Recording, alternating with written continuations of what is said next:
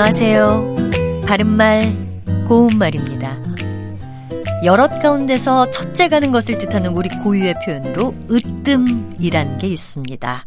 제일이라는 한자어가 있는데요. 한자어에서는 숫자를 붙여서 제2, 제3 같은 식으로 표현합니다. 그런데 우리말에는 별개의 표현이 있어서 으뜸의 바로 아래 또는 그런 지위에 있는 사람이나 물건을 가리켜서 버금이라고 합니다. 아, 그는 이번 대회에서 으뜸이 아니고 버금을 차지했어. 또는 우리 가운데 그가 버금으로 힘이 세다. 이렇게 말할 수 있겠지요. 버금이란 말을 버금가다나 버금하다로 쓰는 경우도 있는데요. 이것은 으뜸의 바로 아래가 된다는 뜻입니다.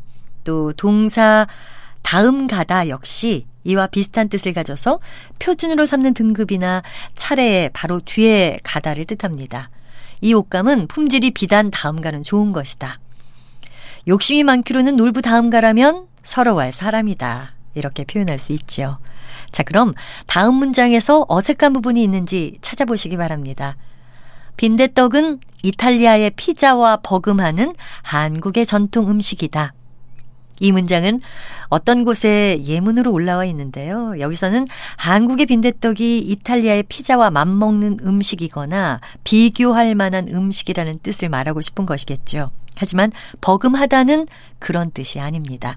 이때는 피자와 맞먹는 음식이다 또는 피자와 비교할 수 있는 음식이다 정도로 표현하는 것이 더 적절하겠습니다. 바른말 고운말 아나운서 변희영이었습니다.